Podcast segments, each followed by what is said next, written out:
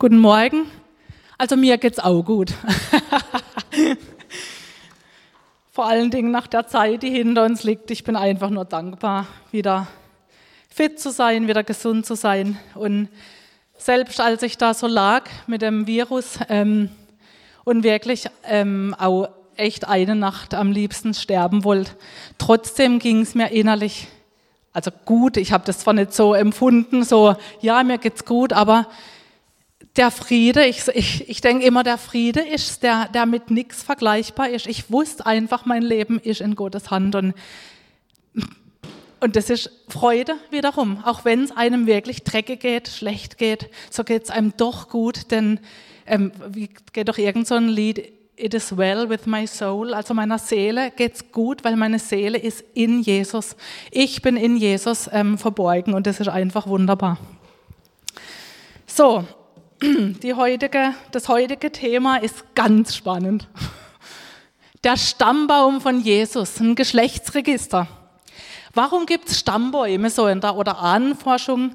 Ähm, ist jetzt so nicht mein Ding so wirklich. So, ich bin so mit aufgewachsen. Mein Vater ist so ein Freak.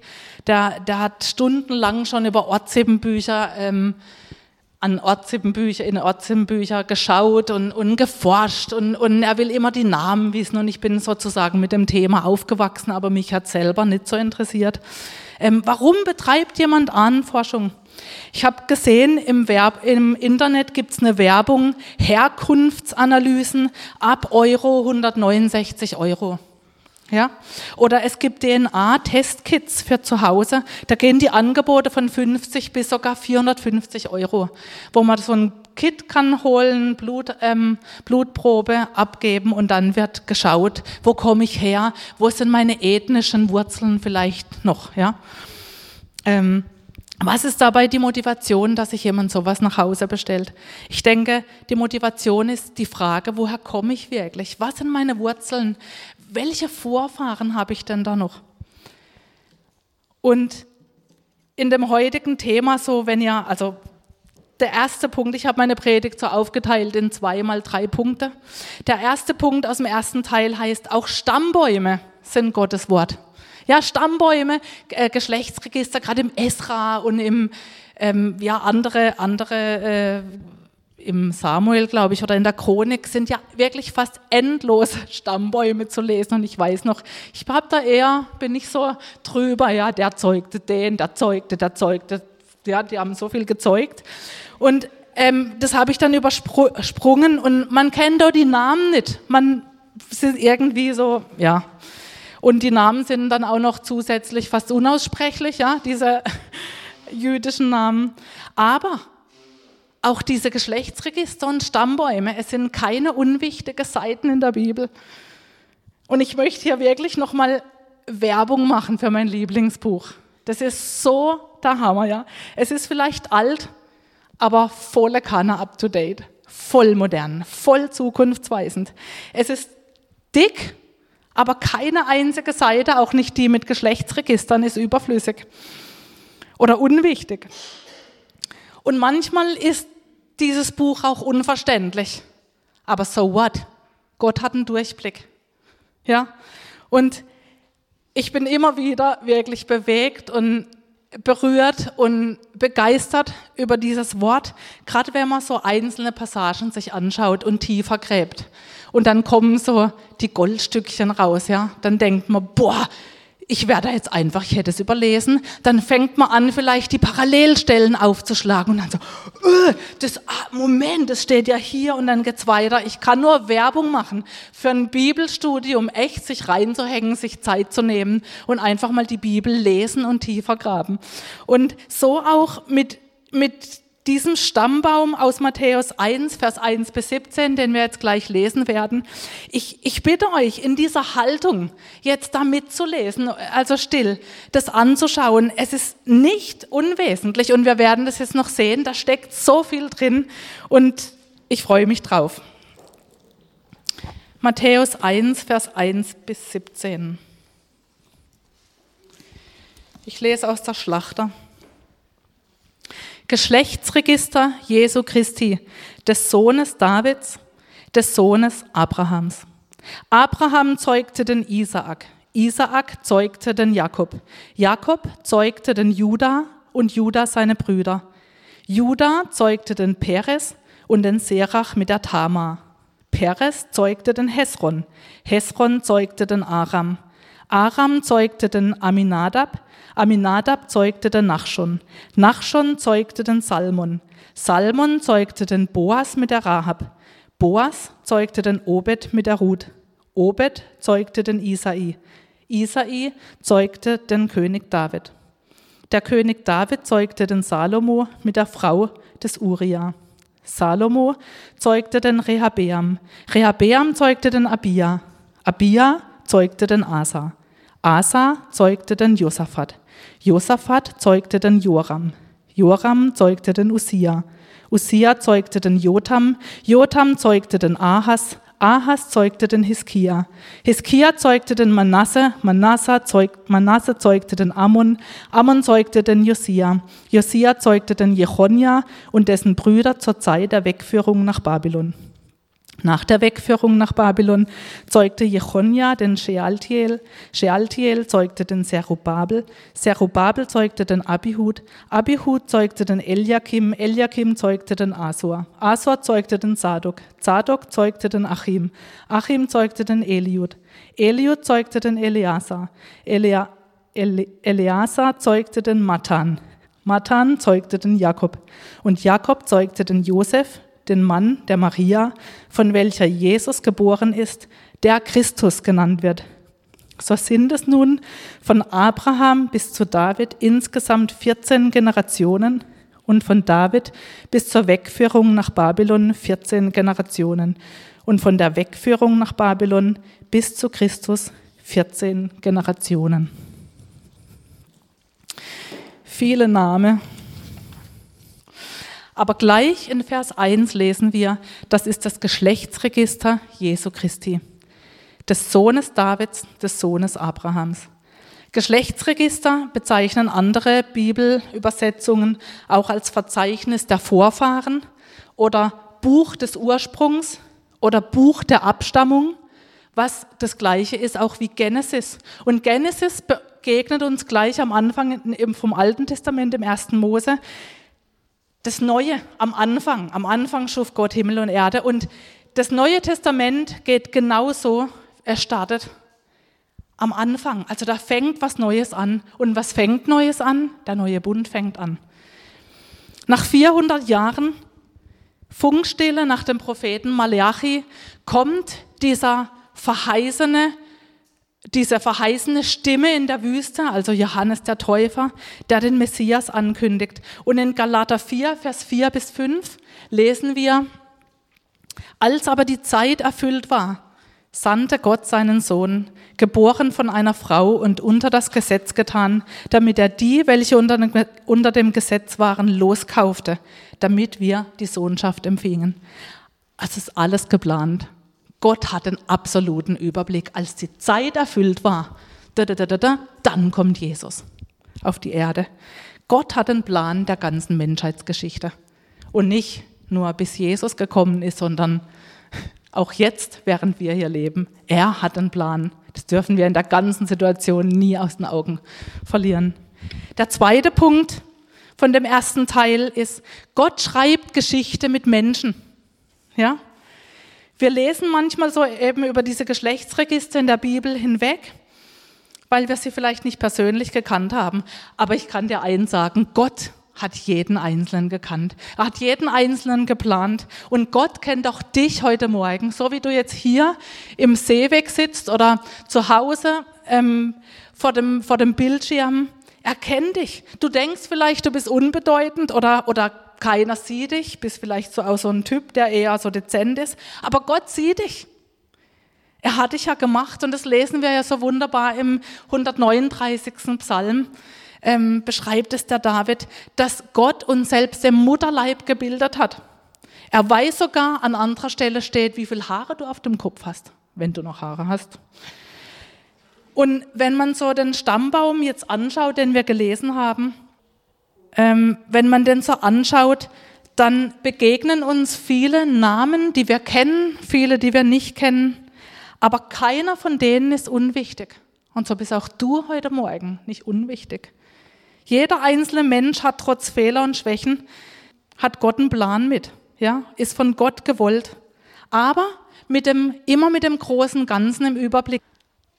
Eigentlich ist es wie bei so einem Puzzle, ja, jeder von uns ist so ein Puzzleteil und Gott hat seinen Platz für uns in diesem großen Ganzen, ja.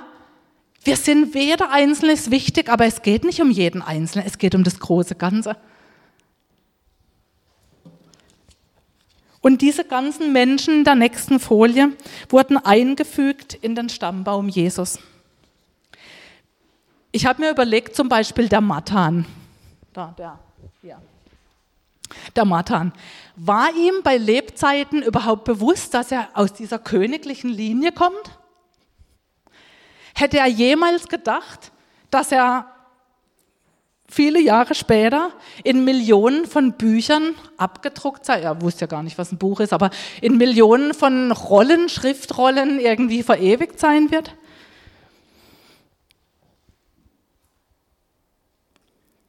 Aber sein Leben bildete mit allen anderen Personen hier, bildete den Stammbaum von Jesus und da ging es drauf zu.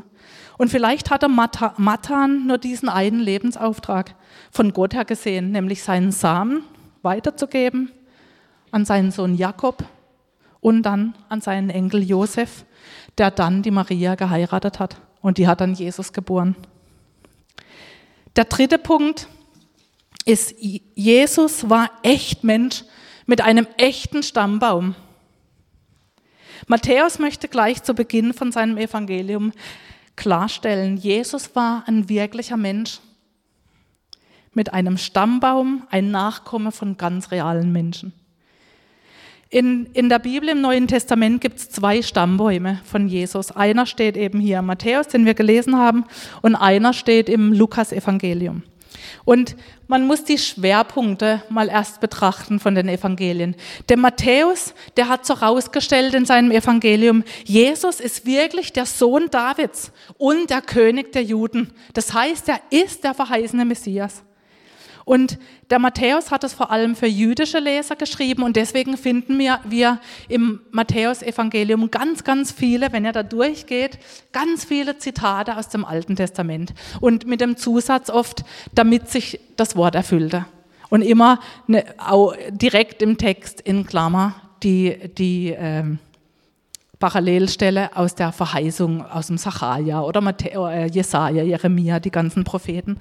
Er wollte damit klarstellen, hey, die Verheißung aus dem Alten Testament erfüllen sich in diesem Jesus. Glaubt, dass das der Sohn Gottes ist.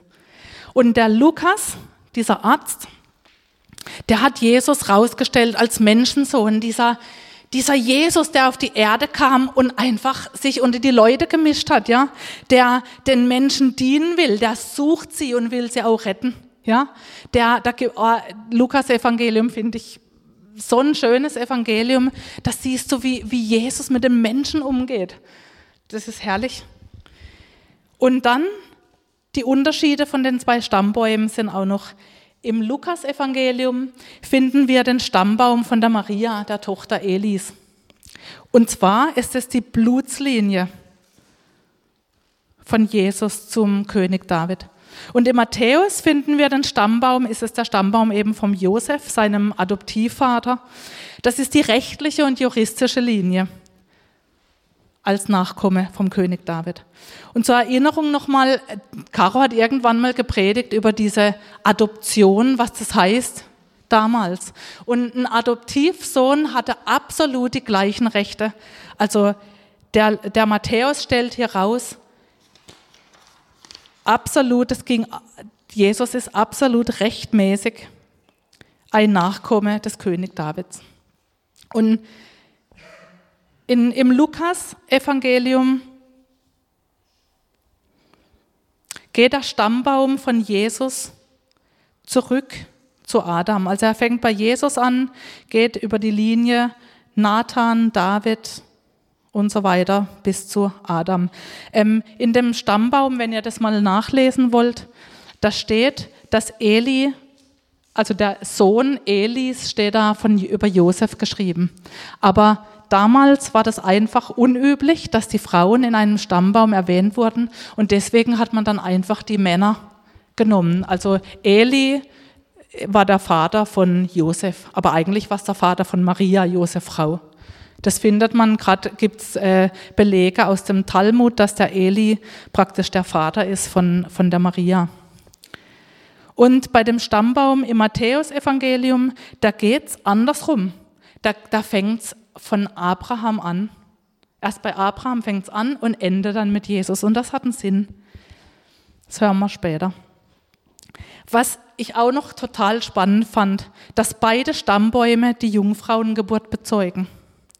In Lukas 3, Vers 23 steht zum Beispiel, Jesus war bekannt als der Sohn Josefs. Also da stand nicht, und Josef zeugte Jesus, weil das einfach nicht gestimmt hat. Ja, er war der Adoptivvater.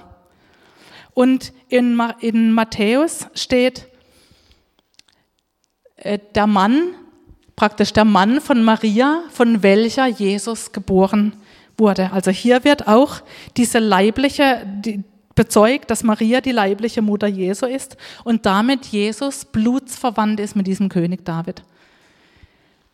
Und das ist deswegen so spannend, weil ich habe das mal, ich habe das mal in der Predigt gehört und mich hat das mich hat das echt umgehauen und fasziniert, einfach weil Gott ein Gott ist, der zu seinem Wort steht. Weil er hat mal den Jeremia Ah ja, das war, als ich Jeremia gelesen habe, genau. Ähm, er hat mal Jeremia verheißen lassen. Deshalb spricht der Herr über König Joachim von Juda. Das war einer der letzten Könige, über den der einfach nicht gut war. Keiner seiner Nachkommen wird ihm auf dem Thron Davids nachfolgen. Das hat Gott verheißen. Keiner seiner Nachkommen. Und ich habe geschaut in Strongs, in dem, in dem Wörterbuch, diese direkte Übersetzung. Das, das steht für keiner seiner Nachkommen, keiner seiner Seinen, also sein leiblicher Nachkomme. Und das hat sich erfüllt. Diese Königslinie über Salomo, da ist Jesus kein leiblicher Nachkomme, der den Thron besteigt, aber sehr wohl die leibliche die leibliche Blut, also die Blutsverwandtschaft, aber über Maria, über diesen, über den Bruder von Salomo. Ich finde es total faszinierend. Gott steht zu seinem Wort, er bringt diesen, er, er also das kommen wir jetzt gleich dran, genau. Ähm, das, was er verheißt, das stimmt einfach, weil er verheißt, David in 2. Samuel 7, Vers 12, und seinem Königtum werde ich ewigen Bestand geben. Also auf der einen Seite verheißt er, er wird dem Nachkommen von David Ewigkeit, in Ewigkeit wird er Thron, davon haben wir heute, weiß nicht, drei, drei Lieder gesungen oder vier, über diese Herrschaft. Die Herrschaft wird ewig bestehen. Das ist erfüllt. Das erfüllt sich auch noch. Ja, wenn Jesus kommt als Richter, wenn er seine Herrschaft wirklich sichtbar macht. Auf der einen Seite die Verheißung, auf der anderen Seite die Verheißung, dass kein leiblicher Nachkomme von diesem Joachim, der ja in der Linie war, aber den Thron nicht besteigen wird. Und dann aber über die Linie über Maria, mich fasziniert sowas. Weil Gott hat einen Plan, nochmal. Und der zweite Teil von der Predigt, ähm, sind einfach wichtige Aussagen aus diesen Stammbäumen, die man rauslesen kann. Und der erste ist, Jesus ist der rechtmäßige Nachkomme Davids und der verheißene Messias. In Vers 1 steht, Jesus ist der Sohn der Nachkomme Davids. Und eben, wie ich schon gerade gesagt habe, David bekam die Verheißung von Gott, dass der Messias aus seiner Familie kommen würde. Und damit hatte Jesus auch das Anrecht auf den Thron Israels als der verheißene Same Davids. Er hatte diesen Namen zu Recht. Also das ist Matthäus immer wieder ganz wichtig. Immer wieder kommt der Name Messias vor. Er ist der verheißene Retter. Der Gesalbte, der König der Juden. Das stand sogar der, auf der Inschrift am Kreuz. König der Juden. Das war nochmal, pff, ja. Und in der Übersicht, wenn man die so studiert, dann fällt einem auf, ja Moment mal, wenn so heißt, ah, das sind dreimal 14 Generationen, dann fällt auf, hier ist eine Lücke zum Beispiel von 400 Jahren. Ähm, wenn man die Könige so ein bisschen die Reihenfolge weiß, dann äh, dann denkt man, hey, da fehlen doch Könige. Zum Beispiel, ähm, zum Beispiel zwischen Josia und Jechonia, da fehlen Joahas und Joachim, da fehlen zwei. Hä? Wie kann denn das sein? Also das ist ein exemplarischer Stammbaum. Da stehen nicht alle drin, die so gelebt haben. Aber der Matthäus wollte, wollte was zeigen mit diesem Stammbaum. Er wollte diese drei mal 14 Generationen rausstellen. Diese erste Generation sind die Stammväter, die zweite Generation sind die ganzen Könige und die dritte ist nach der Deportation, also mit äh, nach Jechonia, dann mit Zedekia war ja der letzte ähm, König, wurden die ja in drei Etappen deportiert nach Babylon. Und dann war auch das Ende der Königsdynastie ab Jechonia, also Shealtiel, der war schon in, in Babylon und Zerubabel und so weiter. Die haben in Babylon gelebt und sind dann mit Esra und Nehemia dann wieder, wieder zurückgekommen, die Nachfolgenden. Und, aber die Abstammungslinie, die ging weiter eben. Die Dynastie, die königliche, hat aufgehört. Und deswegen habe ich mich so gefragt, hat der Matan zum Beispiel überhaupt noch dran gedacht, dass er in dieser Königslinie geboren ist? War das irgendwie 400 Jahre sowieso? Keine Propheten haben mehr gesprochen, das war vielleicht auch gar nicht mal auf dem Schirm, bis eben der Johannes aufgetaucht ist. In Vers 17, da haben wir gelesen, so sind es nun insgesamt 14 Generationen bis zur Wegführung, dann wieder 14, also diese dreimal 14. Und wir wissen, dass Zahlen in der Bibel Bedeutungen haben. Und total spannend, in der hebräischen Sprache hat, haben ja ähm, Buchstaben auch Zahlenwerte. Und der Zahlenwert 14, David hat den Zahlenwert 14. Er sagt hier dreimal 14, dreimal David. Letztendlich will Matthäus uns sagen, die gesamte Geschichte Israels, es geht um David, aber nicht den König David, sondern dieser Davidsohn. Es läuft alles auf diesen wahrhaftigen David zu. Und wer ist es? Jesus Christus. Um ihn geht's, um den Sohn Gottes geht's. Das ganze Universum dreht sich um ihn, ob jetzt jemand glaubt oder nicht. Ist halt so, ist Fakt. Ja. In Kolosser 1, Vers 16 lesen wir, alles ist für ihn und zu ihm hingeschaffen. Es geht um Jesus. Der zweite Punkt ist, Jesus ist der verheißene Messias für alle Menschen. Nicht nur für die Juden, nicht nur für, für diese Stämme, äh, die wir gerade angeschaut haben, sondern auch für die Heiden. Und das kommt auch raus, gleich im ersten Vers. Da steht, Jesus ist der Sohn, Nachkomme Abrahams. Was heißt das? Die Abstammung von Abraham heißt, dass Jesus aus der Linie dieses ersten Bundes, aus diesem Blutsbund kommt, den Gott mit Abraham geschlossen hat. Und auch Abraham, eben der Vater von Israel, hat die Verheißung bekommen, durch deine Nachkommen sollen alle Völker auf der Erde gesegnet werden. Und genau Jesus ist dieser Nachkomme. Durch ihn werden alle Völker auf der Erde gesegnet. Stimmt's? Und auch der, auch Jesus sagt, nochmal, wenn wir, wenn wir, wenn wir das im Kopf haben, dass er für alle Menschen gekommen ist, dann sagt Jesus, kommt her zu mir alle, die ihr mühselig und beladen seid. Ich will euch erquicken oder euch Ruhe schenken. Oder der Missionsbefehl von Jesus, darum geht zu allen Völkern, nicht nur zu denen und zu denen, die lassen wir weg, sondern zu allen Völkern und macht die Menschen zu meinen Jüngern. Spürt ihr das Herz von Gott? Und dann gibt es noch diese Frauen im Stammbaum. Das ist, das ist der Hammer. Es war voll unüblich dass man Frauen erwähnt hat in einem Stammbuch, aber Stammbaum. Aber Matthäus hat es getan. Und zwar hat er die Tamar zum Beispiel, es sind fünf Frauen, Maria ist jetzt hier nicht dabei, weil die war Jüdin. Tamar, Rahab, Ruth, Bathseba, es waren alles Heidinnen. Kanaaniterin, Moabiterin, das war ein verhasstes Volk von den Juden. Und Bathseba, die eigentlich Jüdin war, aber durch ihren Mann, den Hethiter, den Usia, ähm, wurde sie zur Hethiterin. Und da kommt raus, Matthäus erwähnt die, Jesus ist der Messias für alle Menschen, für die Heiden, für uns hier in Deutschland, für Europa, für alle Menschen. Und Jesus ist eben auf die Erde gekommen, um genau sie zu erretten. Und es gefällt mir Jesus, wenn man, wenn man gerade die Evangelien liest. Jesus hat sich immer unter das Volk gemischt. Und meistens zu den Sündern. Ja, das hat den religiösen Pharisäer überhaupt nicht gepasst. Uh, was willst du? Jesus ist genau zu den Sündern gegangen. Warum? Weil er sie retten wollte.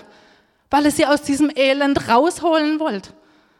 Weil er sie liebt. Weil er dich liebt. Auch heute, und das gilt auch für dich heute Morgen, wenn du seine Errettung noch nicht in Anspruch genommen hast, dann will ich dir heute zurufen, Jesus ist für dich persönlich auf die Erde gekommen, um dich zu erretten.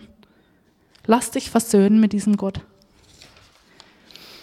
Und der dritte und letzte Punkt, Jesus ist der Messias für die Sünder.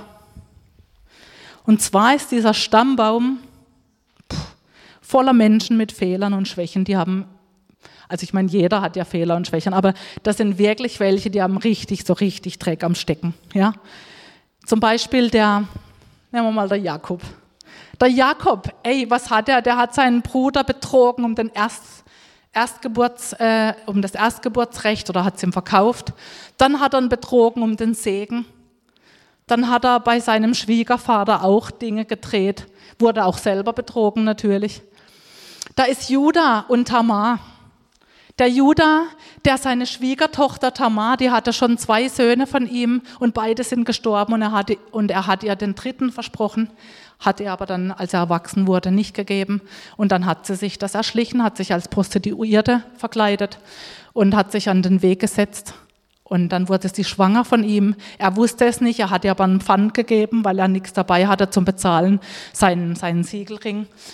Dann hat er sie verklagt, er wollte sie verbrennen. Dann hat sie ihm, ich weiß nicht, ob er die Geschichte kennt, aber dann hat sie ihm praktisch den Siegelring geschickt und hat gesagt, mein Kind, das in meinem Bauch ist, ist von diesem Mann, dem dieser Ring gehört. Und, ja, und dann hat er gesagt, ja, ich habe ich hab sie, ähm, ich habe ihr meinen Sohn nicht gegeben.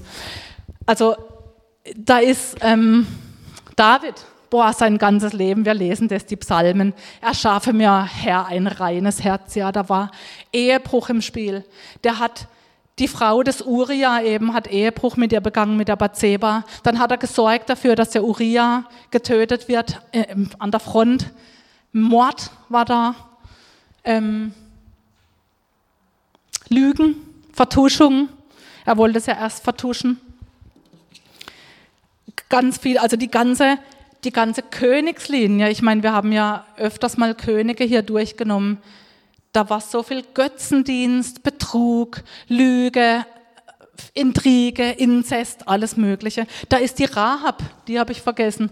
Salmon Rahab, die Rahab in Jericho, diese Hure, diese Prostituierte, die die, die, die äh, zwei Kundschafter aufgenommen hat. Ähm, da ist eine Prostituierte, Prostituierte in Jesu Stammbaum. Da ist Salomo, der hatte ja echt ein sexuelles Problem mit seinen tausend Frauen, würde ich mal sagen. Ja, der hatte am Schluss, ist er, hat er Götzendienst betrieben, ist leider, leider hinten runtergefallen und hat die Götzen seiner Frauen angebetet. Und alle anderen Könige, ey, da sind so viele Sachen drin. Und Jesus, Jesus steigt genau in diesen Stammbaum ein.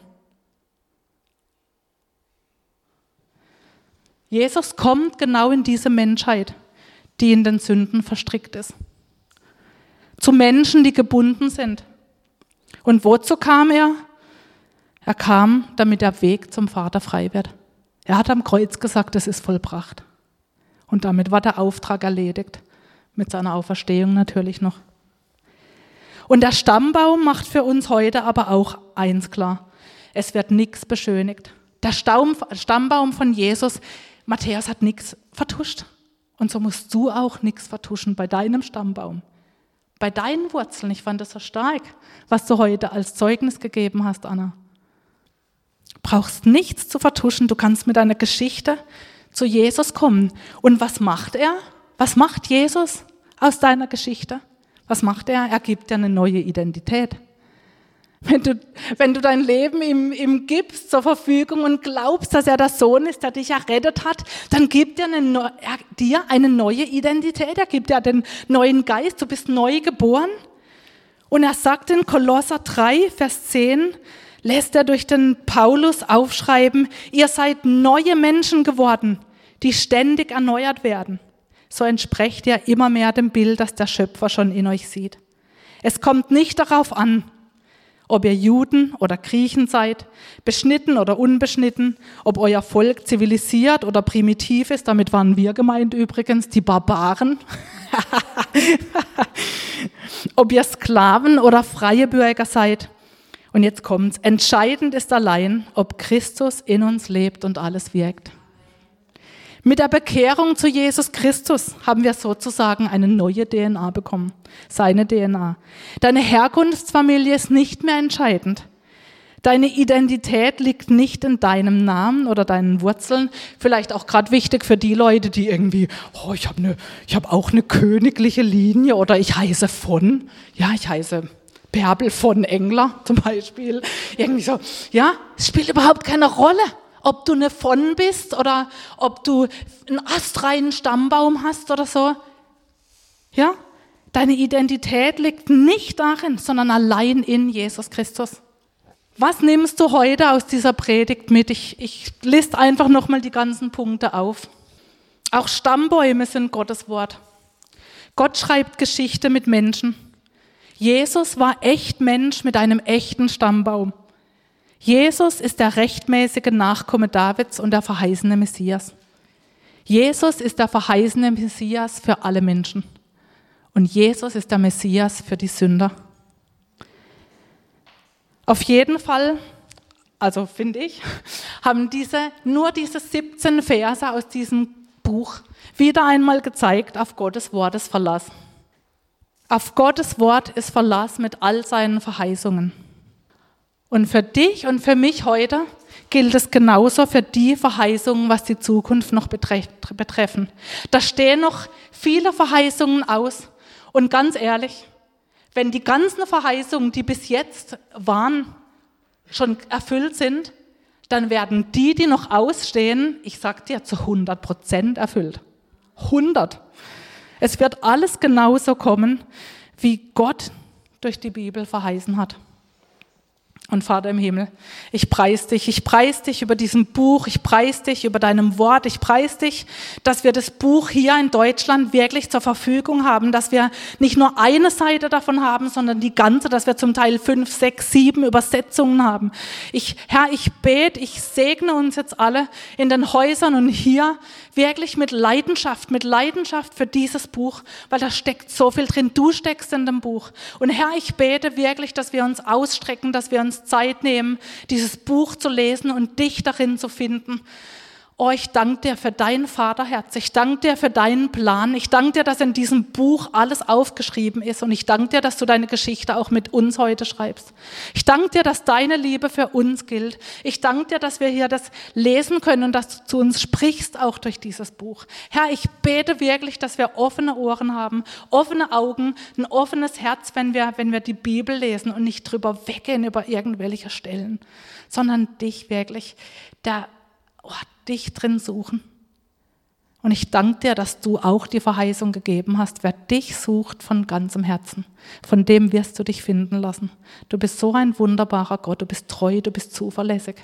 Du bist der wahrhaftige Gott.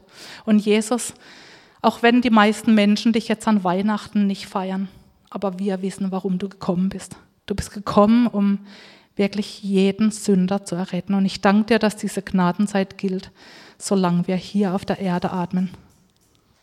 Aller Lobpreis, alle Ehre. Einfach gehört nur dir allein. Amen.